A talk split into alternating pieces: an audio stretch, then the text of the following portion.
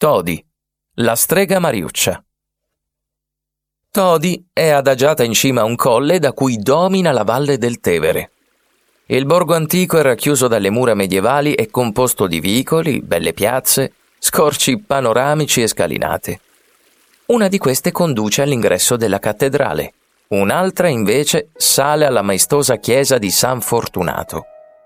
Nella cripta di San Fortunato è custodito il monumento sepolcrale di Jacopone da Todi, un illustre poeta che subì la scomunica e visse in prigione nei sotterranei del vicino convento.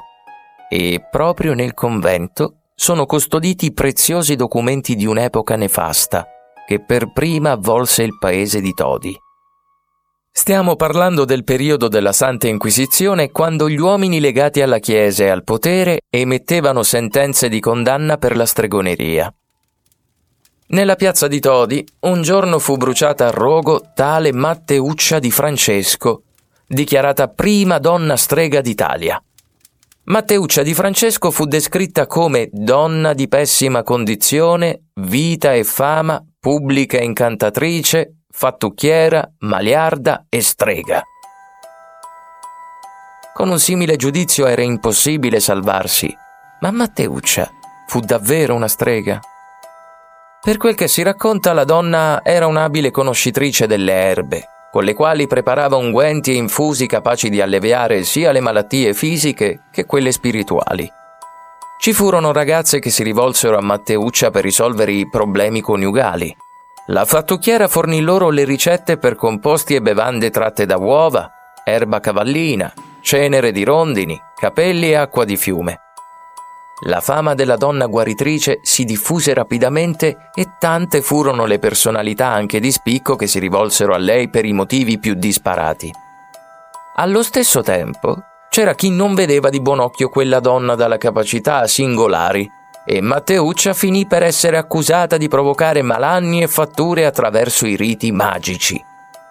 D'altra parte, però, si diceva pure che liberasse uomini e donne posseduti dagli spiriti maligni, ma quando fu vista con un osso in mano, Matteuccia venne addirittura accusata di infanticidio. Con il sangue degli innocenti uccisi, la strega si sarebbe cosparsa il corpo per volare ogni lunedì fino a Benevento, luogo conosciuto per il ritrovo dei sabba delle fattucchiere. Insomma, secondo i documenti dell'epoca, la donna ricevette almeno 30 capi d'accusa, a seguito dei quali fu imprigionata e sottoposta ad atroci torture. Il 20 marzo del 1428 Matteuccia fu caricata su un asino con le braccia legate dietro la schiena. Venne condotta sulla pubblica piazza e lì il suo corpo fu avvolto dalle fiamme. Matteuccia, come tante altre donne dopo di lei, visse in un'epoca annebbiata dalle superstizioni, dalle dicerie, dalle lotte interne che mescolavano potere sacro e potere politico.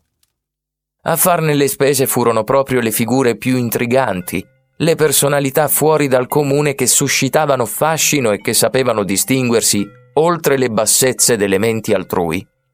Per questo però quelle donne non vennero comprese, ma suscitarono paura e subirono una dolorosa persecuzione da parte di uomini potenti, ma dalle anime realmente impoverite.